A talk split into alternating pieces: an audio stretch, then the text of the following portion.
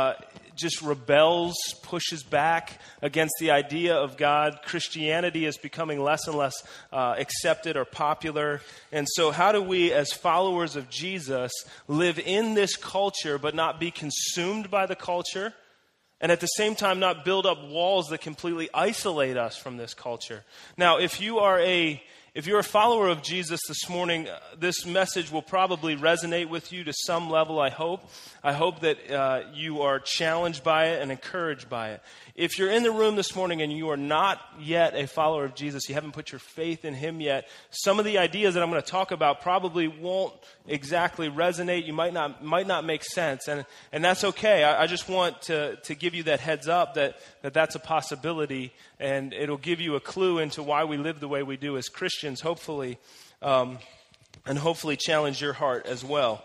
Now, as we get into this series, one of the things that happens with this is we talk about, well, how do we engage the culture? One of the questions that will come to uh, me as a pastor or Pastor Adam is this idea of, well, maybe we're going to talk about what, what are the things we should do, what are the things that we shouldn't do, what is off limits, and what, what can we get away with, in essence. Uh, what kind of music can I listen to? So, can I listen to secular music in my car? Can I watch that TV show? Can I go see that movie? I'm just going to tell you right up front one of the things that I'm not going to do is I'm not going to dive into the do's and don'ts for a couple reasons. The first reason is that nobody likes a list of do's and don'ts anyway. All right? None of us like that. The second reason is I believe that as you seek the Lord, as you study His Word, as you seek Him in your own personal life, God's going to begin to, to lay some convictions on your heart about those things about your, the entertainment that you take in, uh, specifically like the music, the, the, the, movies, the TV shows. And I'm reminded as we talk about that, there's a passage in Romans chapter 14. You can look at it uh, later if you want. I didn't want to turn there this morning, but a passage at the end of Romans where Paul tells us that the things that we do that are outside of faith are sin. And there, he was talking to a culture where some people were struggling with the type of foods that they could eat. And there were certain foods that they felt were off limits. And what Paul was getting at was well, if you feel like for you that's off limits and you eat that, then you're going against your conscience, you're sinning. But for others, they might eat that and it might not go against their conscience. So when we get into this area of entertainment in our in our world, we tend to have these battles, and it sometimes it's an issue of conscience. What has God laid on your heart in that area of your life, and what has God convicted you about? So I believe that God will begin to form those boundaries for you, and you don't need someone to give them to you. Of course, there are some things that are uh, absolutely sinful and out of bounds, but we're not going to get into that this morning. The reason, uh, the, what I want to do with this series is I want to get into why is it important for us to engage the world around us. So we want to we want to kick that question around this morning or entertain that question. Why is it important for us as believers to engage the world around us? Why can't we just isolate ourselves from the culture? Why can't we just push ourselves away?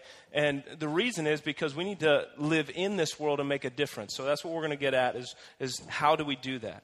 Now, as we go into this series, what I want to do for you is to paint uh, two pictures for you, two mental pictures that I think will really help you with uh, the rest of the series as we go through it.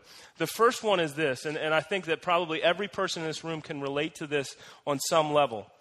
If you've ever been in a large group of people, all right, I think of the first thing that comes to my mind is when I have been, the times that I've been in New York City. I've been walking through Manhattan on, in Times Square. There's just a tremendous amount of people and traffic. Uh, perhaps another one would be if you've been to a sporting event. Right, at the time of the end of the sporting event, or maybe the beginning, and you're trying to leave, and there's just this massive group of people.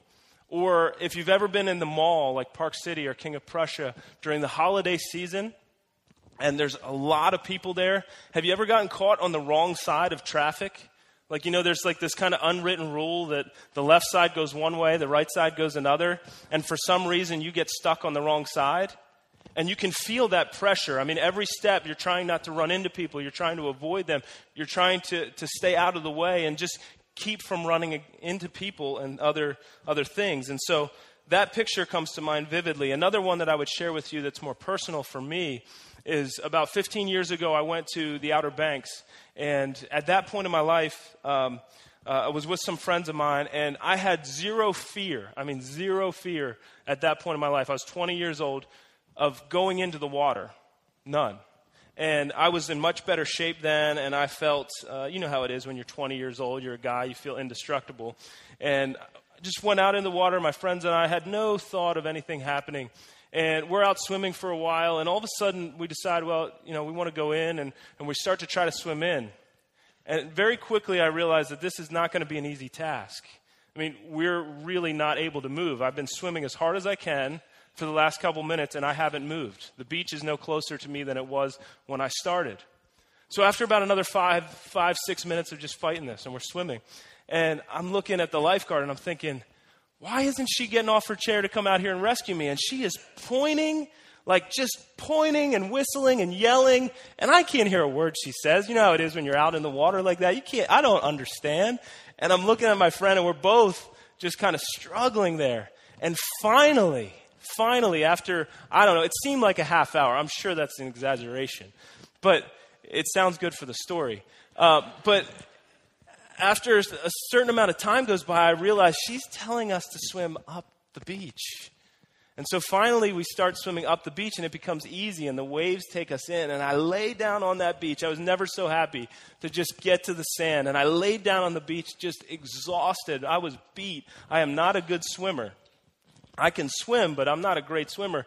I don't know how people do it. They swim long distances uh, because it always has just wiped me out. And I laid on that beach just exhausted and so glad to be on that dry ground again. Well, as you think about that, I want you to think of that in the context of your Christian life. As a follower of Jesus, if you ever feel like you walk through this world and in this culture and you feel like that, like every step is against the grain, like you're swimming in, a, in, in that water and it continually is pushing back against you and you're wondering why. Well, let me encourage you this morning that it should feel that way. As a follower of Jesus, as you live in this world, it should feel like that. That might surprise you, but it should. And I don't want you to take my word for it. I want you to. Uh, to turn with me in your Bibles to uh, a passage in John. And before we do that, I'll give you um, kind of where we're headed today. The overarching statement of this morning is that if you are a follower of Jesus, this world is not your home. This world is just not home to you because you've been called out and you've been made new. So here's where we're going to be John chapter 14, there's a, a, layout of the Old Testament on the left, the New Testament on the right. If you're new to, to God's Word, there it is Matthew, Mark, Luke, John, John chapter 14.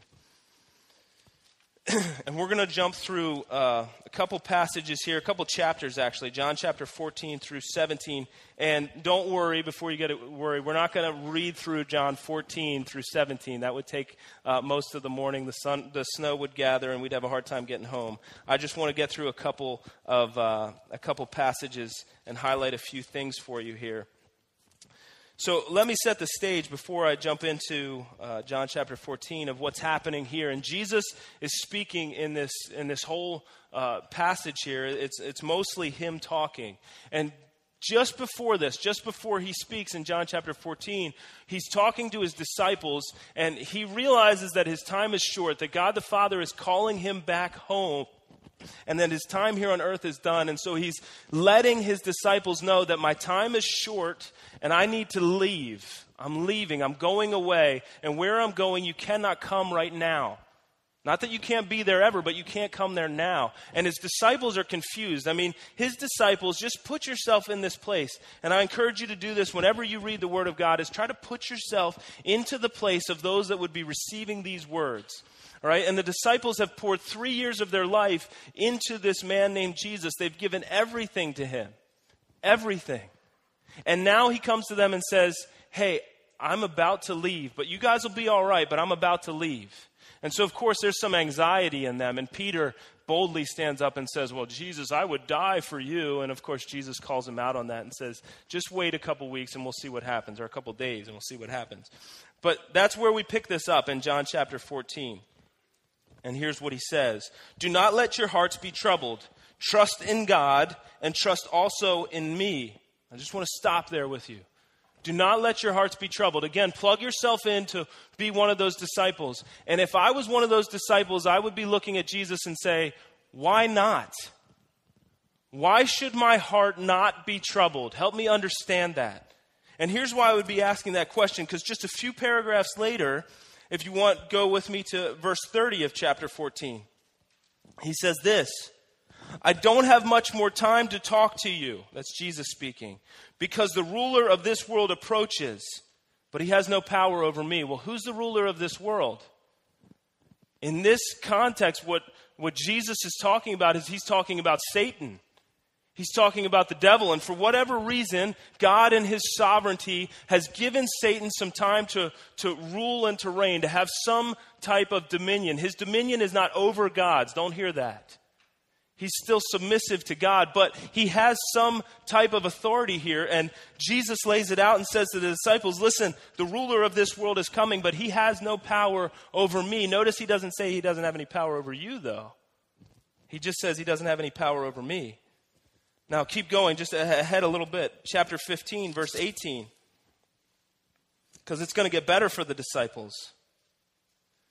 Chapter 15, verse 18. If the world hates you, remember that it hated me first. The world would love you as one of its own if you belong to it, but you are no longer part of the world. I chose you to come out of the world, so it hates you. So here that idea is again this world is not your home. I feel like there's some of us that need to just hear that and let it resonate in our hearts. This world is not home. All right, he goes on. Do you remember that I told you a slave is not greater than the master? Since they persecuted me, naturally they will persecute you. And if they had listened to me, they would listen to you. So let's recap for a second. Jesus is leaving, Satan is coming, and the world is going to hate you. All right. I'm not too excited at this point if I'm one of the disciples listening to this. You go on to chapter 16, verse 33. Chapter 16, verse 33. I have told you all this so that you may have peace. Now, I realize we skipped a lot here, but does peace the first thing that comes to your mind when you think of Jesus is leaving, Satan is coming, and the world's going to hate him, hate me, hate us? All right? And then he goes on, and he says, he says, I've told you all this that you may have peace in me. Here on earth you will have many trials and sorrows, but take heart because I have overcome the world. So now, just to recap it all, Satan is coming, and Peter. Peter actually lays this out later in one of his letters. He says that Satan comes and he is a roaring lion looking to devour his prey. His prey, that's us. Satan is coming to try to destroy us, to hinder us, to rip us away from God. Right? He tells his disciples, You're going to be hated. You're going to have sorrows in this world. There's going to be trials.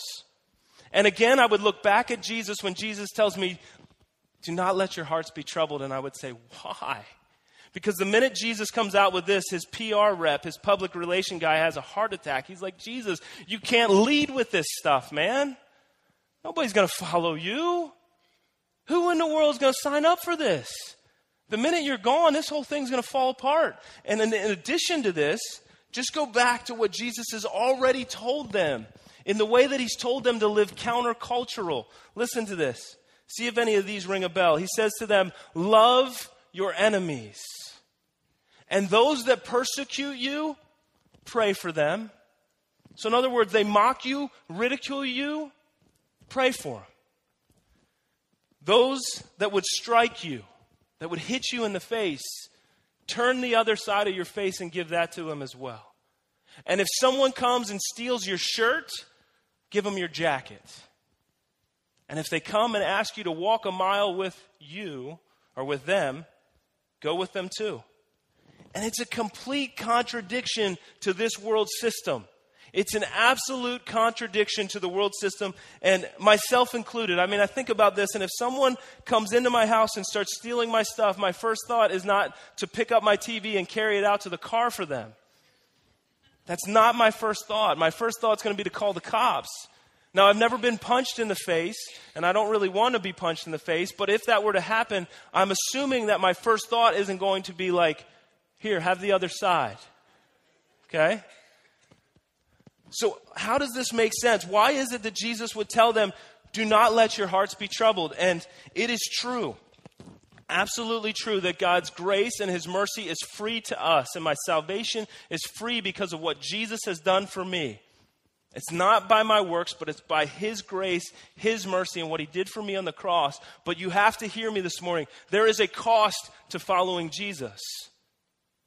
Don't miss this. There is a cost to following Jesus. It will require you to, to deny yourself, to look in on yourself and see your own wickedness, your own unrighteousness, and say, God, it's about you and you are righteous. I see your righteousness and I see my wickedness. I see your holiness and I see my unholiness.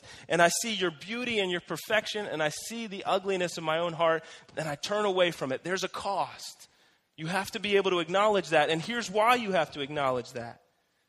Because when you start to tell people, when you start to walk around and tell people about this Jesus that you love and you serve, and you start to tell them things like, hey, there's one Lord over all of us, and his name is Jesus. There's one creator over all things, and his name is Jesus. There's one judge of all of us, and he will judge us for our actions and every word of our mouth, and his name is Jesus. There's only one Savior that you can have, and his name is Jesus. When you start to tell people that, people will hate you. They will hate you just as they hated Jesus. You're not going to make a lot of friends that way. And you have to be completely convinced, completely convinced that this world is not your home. That your Father is in heaven and He has sent you here for a reason. And though they may hate you, you should, your heart should break for them because they just haven't seen it yet.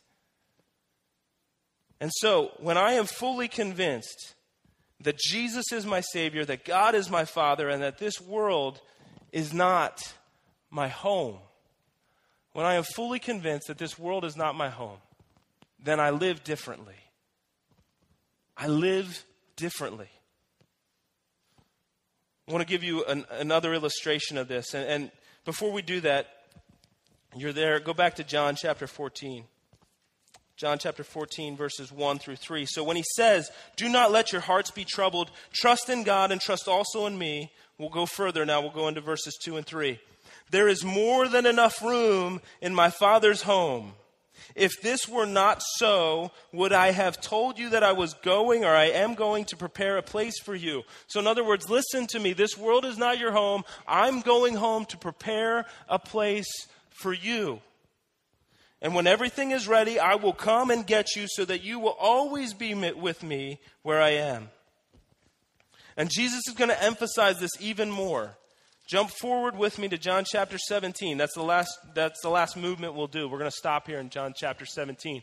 And the reason is because um, Jesus gets it so much here. I love this passage. And the reason I love this passage so much is because John, the writer here, was the closest, one of the closest that we know of with Jesus. He had intimate details that, that I don't think others had because he was such a close friend of Jesus. And so he brings us into this, this window, this prayer that Jesus has during the time when he's getting ready to go to the cross. And there's some anxiety in his heart about that. And he's crying out to God the Father. And that's what this chapter is about. And what I love the most about it is that Jesus prays for me in this chapter. Now, he doesn't say, hey, I pray for that guy, Chris Smeltz, in 2015 that's going to live in East Earl. He doesn't say that, but he says, I pray for everyone that will believe in the message, believe in the message of the disciples. That's you and I. If you're a follower of Jesus, that's us. So jump back with me, John chapter 17, and we're going to look at verse 14 to start. There's a lot more we could get into here, but I want to start in verse 14. I have given them your word. He's speaking about the disciples. I have given them your word. I've done what you've asked me to do. I've challenged them. I've, I've told them of your goodness. And the world hates them because they do not belong to the world. There's that idea again. The world hates them because they don't belong to it. Because they do not belong to the world, just as I do not belong to the world. And if you're a follower of Jesus, you need to grasp this that this world is not home to you. You've been called out. You've been set apart. God's given you a new heart. He's made you a new creation. All right? And as you look at Jesus and you look at his death on the cross, his death on the cross is not an offense to you as it is to the world.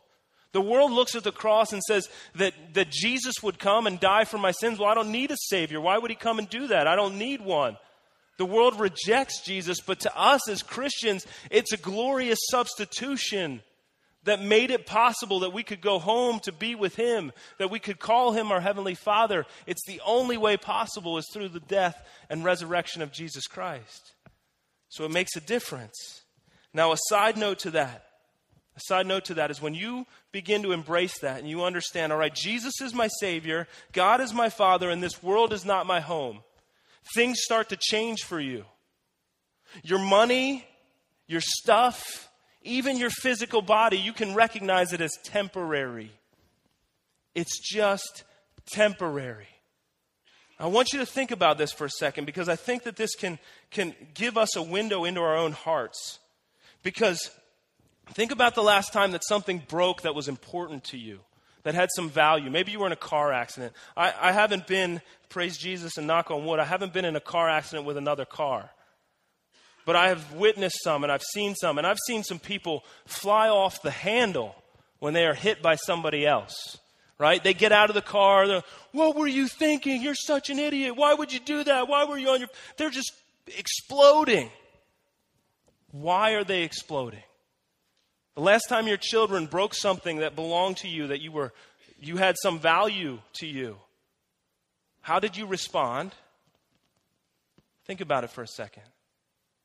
And I want to ask you, how much value does that car have in the kingdom of God? That car that somebody ran into, praise Jesus, you're all right, hopefully. You get out of the car.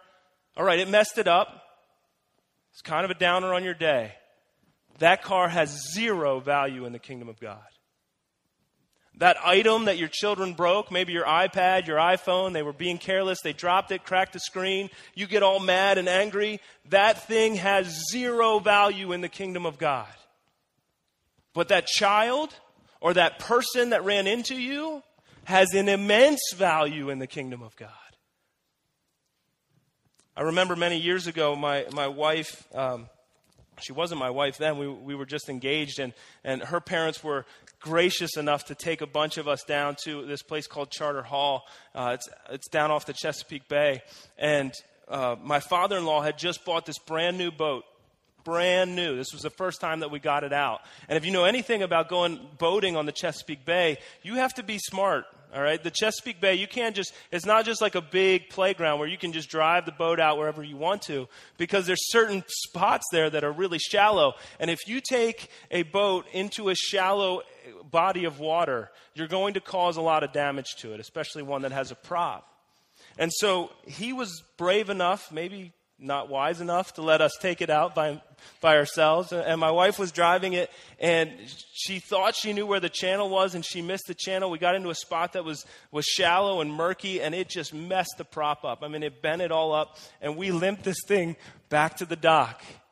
And I noticed on her face, like she was, she was somewhat worried, but she wasn't like, she didn't have the anxiety that I had. And I was thinking, my goodness. And we got back, and, and she told her dad, and her dad was like, All right, we'll get it fixed. And that always stood out to me. And I asked her about it last night as I was getting ready for this, and she said, I was never afraid to tell him about anything like that because he never put a high value on that stuff. Because his value was in her, it wasn't in, in the boat.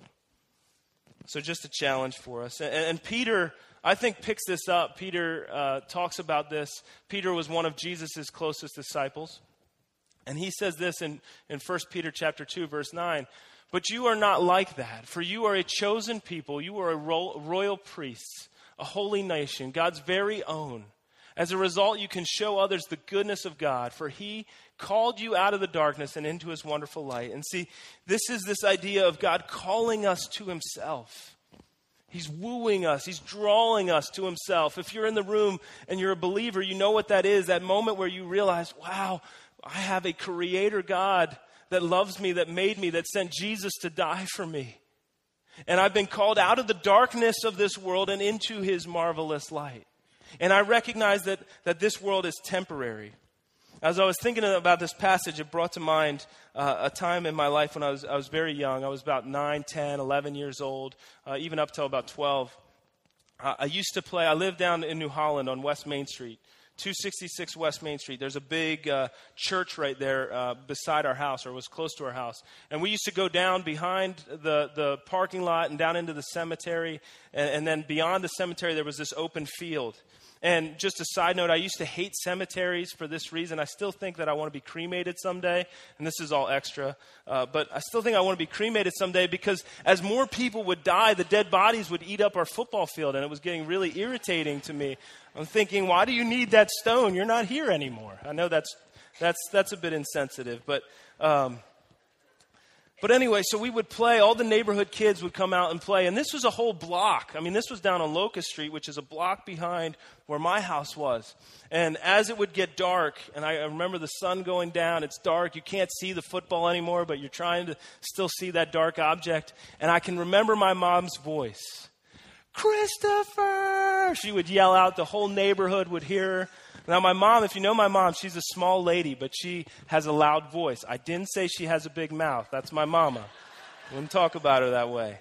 But she has a very loud voice, and she's the only one who's allowed to call me Christopher. And so I would run home, and I remember I would be so muddy, dirty, sometimes cut up and bloody, and I would come into the house, and there was always a place at my father's table for me. They were always excited to see me when I came home. And I thought about this and I thought about God. And I thought about our lives as we go through life and we get bloody, we get dirty, we blow it, we make mistakes, and God still has a place for us. As Jesus says in John chapter 14, I've gone there to prepare a place for who? For you. I've gone to prepare a place for you that you might be where I am. And I was just encouraged by that. And we see it all throughout Scripture. God's calling us out, He's drawing us to Himself. You see it all through the Scriptures. You see it with Abraham and David and Jonah and the prophets and the disciples. And you go on to Saul, who then became Paul. And it says, as a result of this, you can show others the goodness of God, for He's called you out of the darkness and into the light. And if we're not careful, we're not careful, and this is what I want to emphasize for the rest of the morning. If we're not careful, we'll take that and we'll say, well, all right, God's called me to himself. He's drawn me out. He's picked me. And we'll walk on over to Team Jesus with this type of arrogance and disdain for the others as if you're a kid that got picked first in the pickup basketball game. And you look back at the others and you think, well, I'm better than them. That's why they picked me. Jesus did not call you because you were good or better than anybody else, but He had a purpose for you, and He called you out of the darkness and into His light that you could be on the same mission that Jesus was on. I want to show you this in the scripture. I don't want you to just take my word for it. John chapter 17, verse 15, we'll move on. Here's what Jesus says about His disciples, and I believe ultimately us. I'm not asking you to take them out of the world. Hear that? Jesus praying to God the Father, he says, I am not asking you to take them out of the world. Don't take them out yet. But what does he pray for? But keep them safe from the evil one. We need to hear that this morning. In our prayer life, when Jesus was teaching the disciples to pray, two of the things he mentioned keep, keep me far from temptation and deliver me from the evil one. Satan is a roaring lion looking to destroy and devour whoever he can, to rip us out of the kingdom of God. It's real. It's real. And Jesus prays, don't take them out of the world, but just protect them from Satan. That's what he's saying here. And here comes the scariest part. You move on to 16. They do not belong to this world any more than I do. Hear that? Follower of Jesus, you do not belong to this world any more than Jesus did and make them holy by your truth, the truth of God's word. Teach them your word, which is truth, which we have this morning, which we're studying. And then we get into 18, and this is where it gets scary for us. Just as you sent me into the world, I am sending them into the world. Just sit with that for a second. Just as you have sent them into the world, or just as you have sent me into the world, I am sending them. And what I noticed as I was getting ready for this, as I was studying this, and this is one of those things that pastors do, we look at, look at words, and words interest us probably more than the, the average or normal person, I would say. But these words stood out to me. He says, Just as I have sent them into the world, I am sending them, or just as you have sent me into the world, I am sending them into the world. And what stood out to me is what do you think about when you think of the word world? What comes to your mind? The globe, right? I mean, that's what I think about. I think about the earth that we live on. I think about this piece of land that we're occupying or we're taking up residence in, right? And what stood out to me was I remembered this passage in John chapter 3, verse 16. Same writer. And he said, For God so loved the world that whoever believes in him will not perish but have everlasting life, right? Well, that's the world, the people, the inhabitants of. The Greek word there means the inhabitants of. So the people, not the world, the globe, but the inhabitants of the world. And sure enough, as I studied this and I looked into it, the same Greek word is what is used here.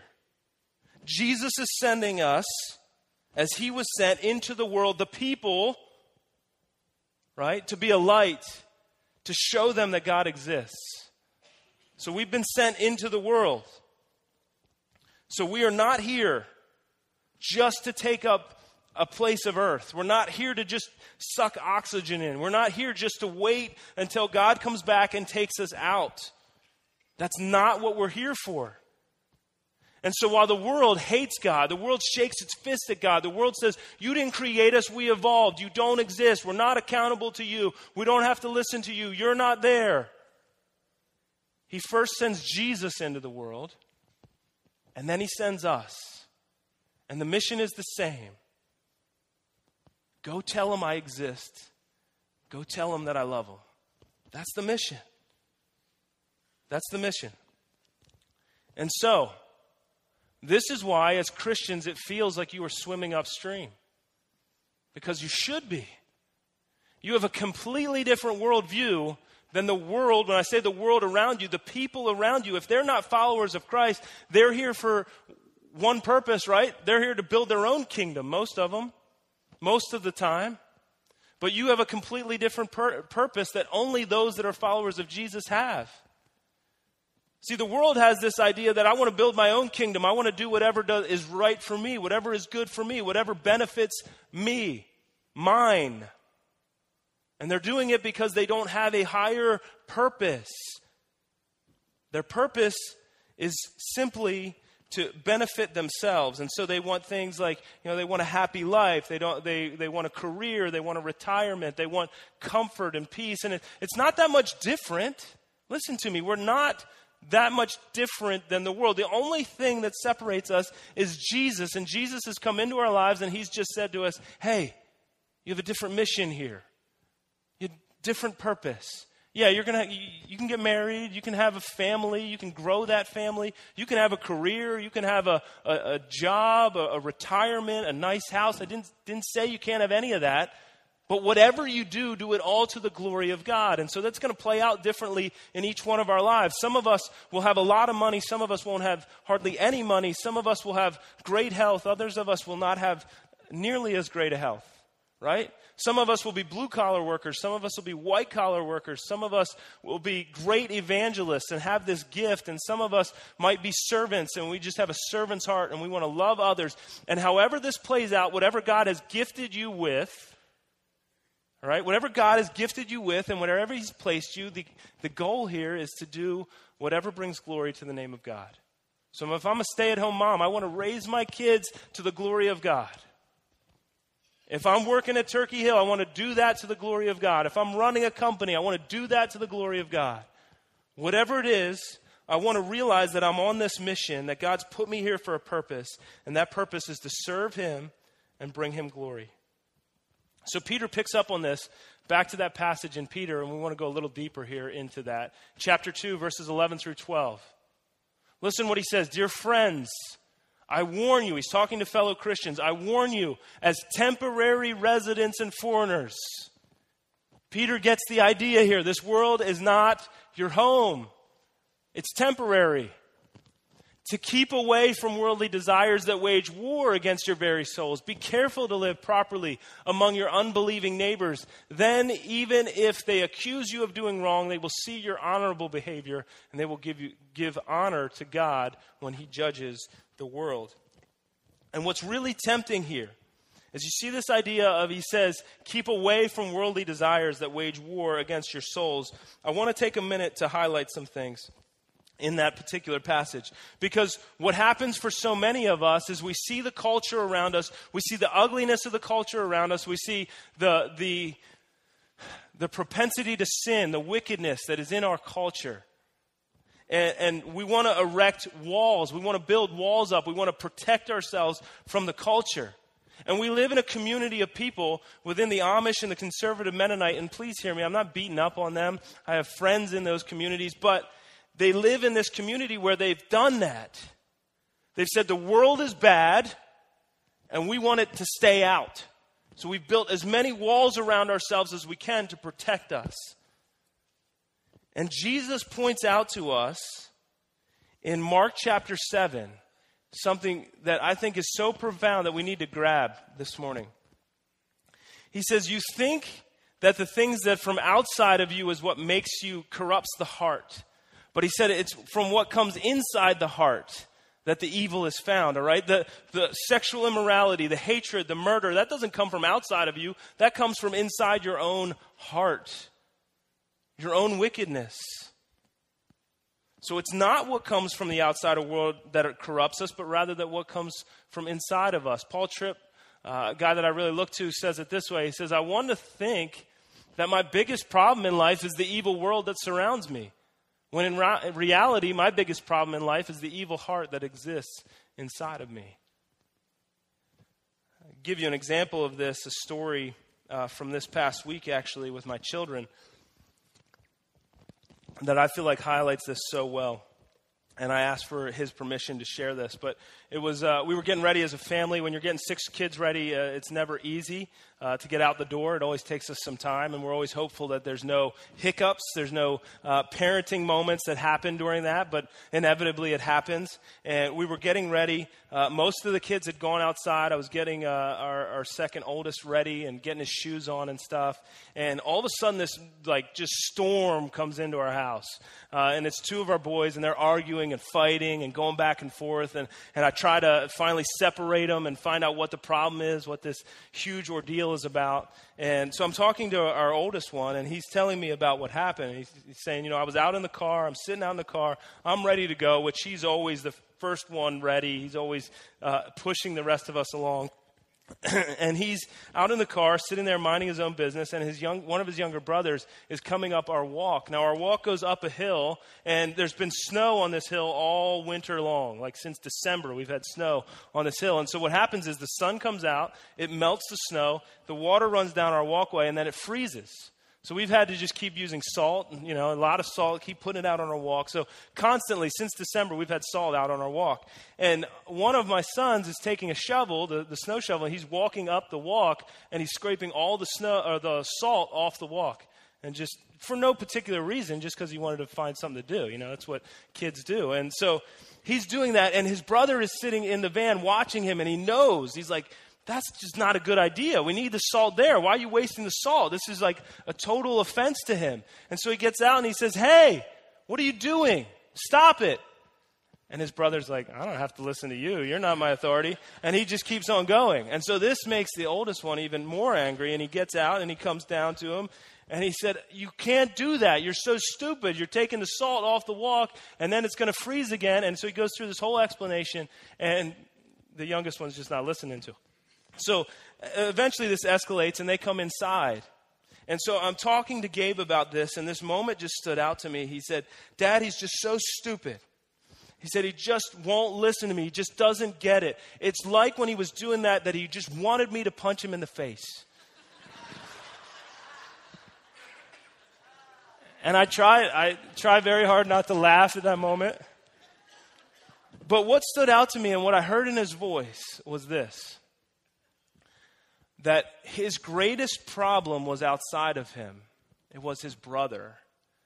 And what really broke my heart in that moment was the reality is his greatest problem inside of him is inside of him. It's his desire to control and it's his anger.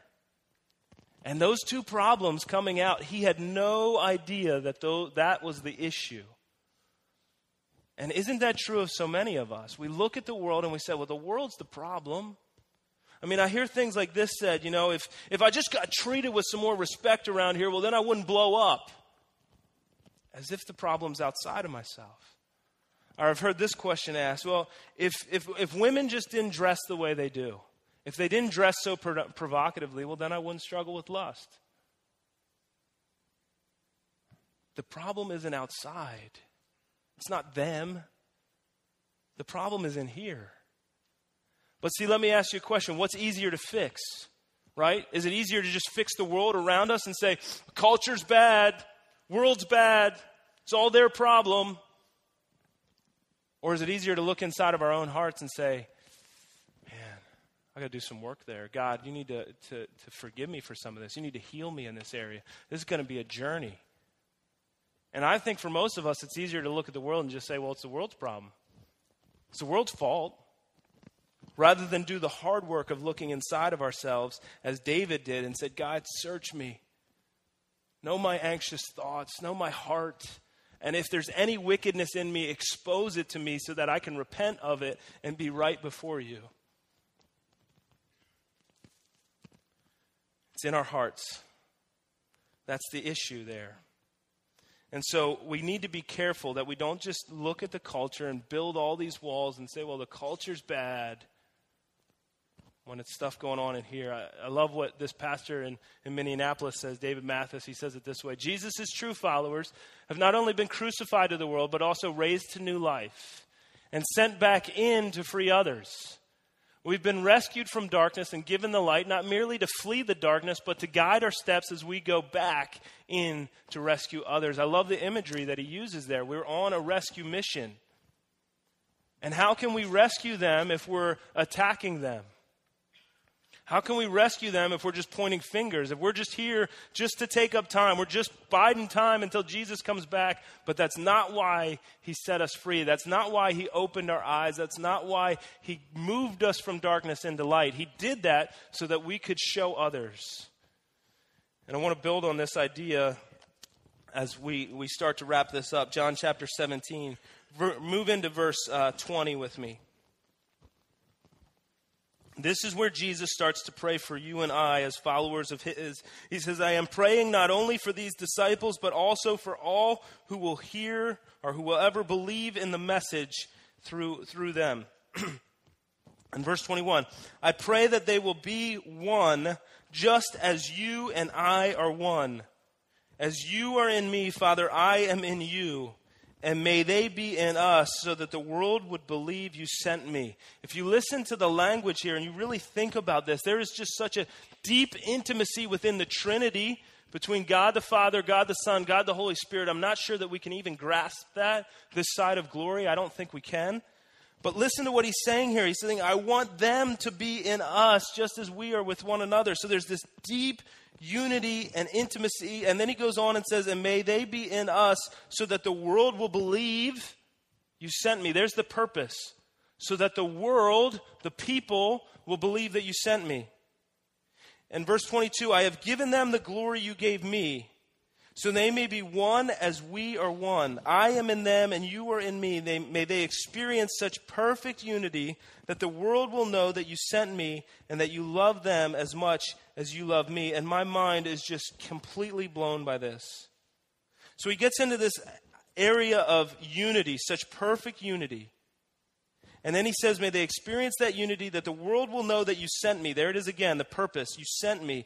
And that you love them as much as you love me. And somebody needs to hear this this morning that you love them as much as you love me. How can that possibly be? As I read this, I was thinking this I was, God, how is that possible? How is it possible that you love me, a sinner, a run of the litter, as much as you love Jesus, your son? How is that possible? And yet, that's what he says. Look at it. Let it resonate for a minute. That you love them as much as you love me. And what happens when we start to believe that? When you get a group of people that start to really believe that, all right, Jesus has come, He's made a way, God loves me as His Father, this world is not my home. And I know that He loves me so much, even as much as He loves His own Son Jesus. That is, still can't get my head around that. But what happens when we, we do that, when we start to believe that, what, what begins to happen is you get a group of people that walk in real confidence and faith as they walk through this life. You walk with confidence and boldness, knowing that I am my Father's, and this world is not my home. And you look at what he talks about here in verse 23. He says, May they experience such perfect unity. Who's he talking about? He's talking about the church. Not the church, the walls, but the church, the people. May they experience such perfect unity that the world would know that you sent me. And, and at first glance, you look at this and you think, well, Jesus, man, not even five minutes after you left, the church is fumbling around. They're starting to bicker and fight with one another. And I think it's because we start to lose sight of this, what's really important. What's really important as brothers and sisters in Christ that we would simply encourage one another. We got to challenge each other when we sin, but we encourage one another, we challenge one another, we love one another so deeply. As deeply as God the Father and Jesus love one another, we would be in them and that we would have that love for each other. And so often we just get so irritated with such minute little things, and the church goes on fighting one another, fighting at each other, and we're missing the purpose. We're here with a purpose. There's a greater plan. Yeah, there's going to be struggles, and we got to work those out. But our love for one another should be so deep that we can work those things out, that we can work through those things. And that's when peace comes when we can have that peace and harmony and know that there is a deep amount of love for one another, and though I might blow it, I know that those brothers and sisters are going to come around me, they're going to forgive me, they're going to challenge me. And I need that. It's a group of people that are on a mission. There's a verse that the writer of Hebrews gives us in, in chapter 10, a very famous verse says this let us think of ways to motivate one another. And he's talking about in the context here he's talking about the church. He says let's think about one ways that we can motivate one another to acts of love and good works and let us not neglect our meeting together as some people do but encourage one another especially now that the day of his returning is drawing near and here's my fear, and this is where I want to end. My fear is this, folks, that when, when if you are walking through this life as a Christian and you can say to yourself, you know what, I really don't feel like I need that Sunday morning gathering. I, I don't feel like I need a life group. I don't feel like I need anybody around me to encourage me. I, I don't really need anybody to pray with me. I don't really need the church, but I can be a lone ranger for Jesus. I have a great fear with that, and my fear is this that you are finding fellowship in the world and that's why you don't need fellowship in the church. You're finding relationship with the Lord and it's or with the world, and it, you're close with the world, but you're not you're not needing that fellowship with one another. And I, I take back to that picture of me swimming against the current. When I got to the beach, I was so relieved to get there. I was exhausted. We should be that as the church. We should go through this life exhausted, worn out, that we're fighting against the current, but praise God that He's given us brothers and sisters that we can find comfort in, encouragement in, rest in. Ah, I'm not doing this alone. Paul Tripp again puts it this way as we get ready to close here is corporate worship is designed to lure you away from your little kingdom of one and enthrall you again with God's kingdom of glory and grace. We cannot forget, we cannot forget that God has called us His own. He's called us out. He's given us a new name for a purpose. And so when He says this, when He says, Do not let your hearts be troubled, do not let your hearts be troubled, may we know that as we swim upstream as the world and the culture pushes against us, as Jesus talked about through 14 to 17 in the book of John, that the world's going to hate us, there's going to be sorrows, there's going to be trials, but may we link arms in perfect unity, knowing that our Father has called us out, and may we show and demonstrate the love of our great God and Father to this world. Let me pray for us. Father, I thank you again for your great love. I thank you, I thank you, I thank you that you have, have provided a way for us through Jesus. Father, I pray that you would help us to, Lord, stay away from temptation. As a body of believers, I pray that you would keep us from temptation and that you would deliver us from the enemy. I pray that you would give us a rich and deep love for one another, just as you love us. May we link arms together. May we carry each other's burdens. May we pray for one another. May we run this race together as you have laid it out for us. May we fight against the darkness and may we show them your marvelous light, Father. And I pray this in the name of Jesus. Amen.